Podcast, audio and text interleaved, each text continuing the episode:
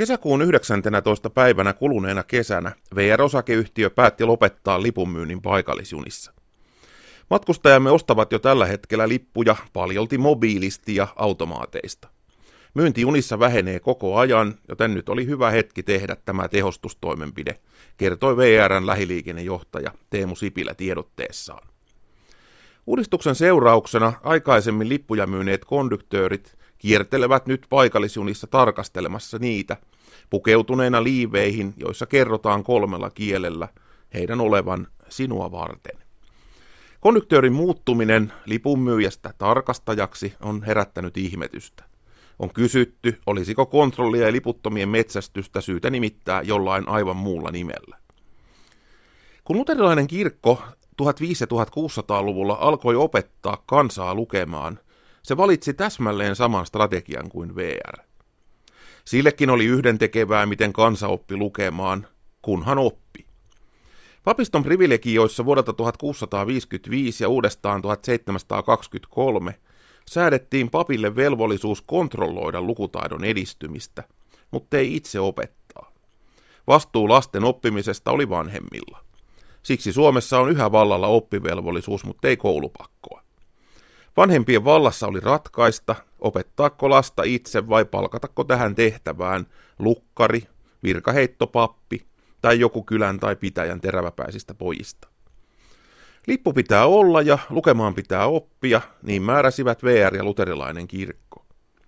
Miten tämä päämäärä saavutetaan, oli ja on toisarvoista.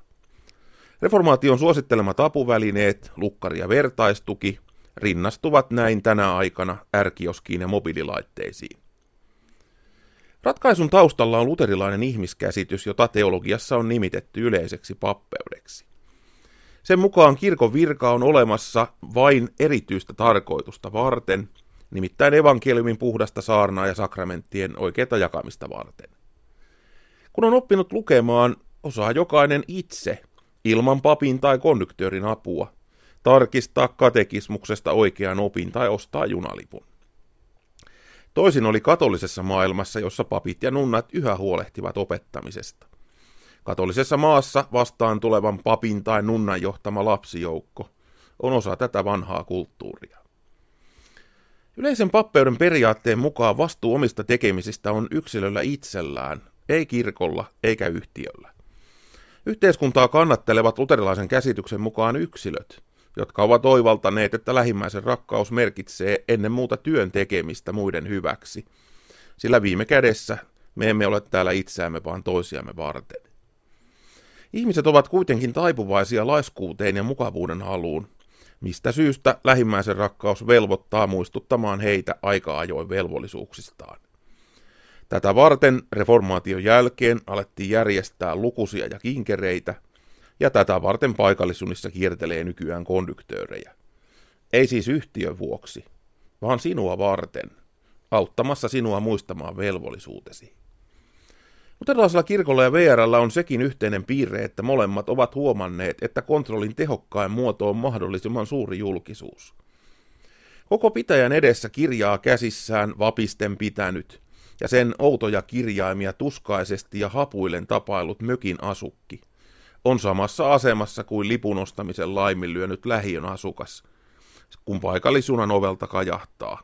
Matkaliput, olkaa hyvä.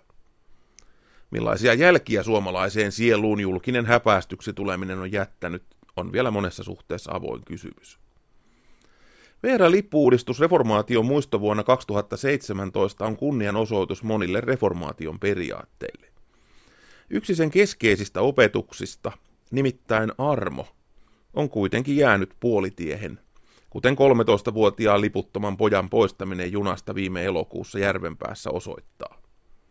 Toisaalta vähäiseksi jäi myös kirkon osoittama armo niitä kohtaan, jotka varhaisella uudella ajalla laiminlöivät laiskuuttaan tai ideologisesta mukavuuden halusta velvollisuutensa oppia. Kaiken kaikkiaan VR-lippuudistusta voidaan hyvällä syyllä pitää maailman luterilaisimpana uudistuksena.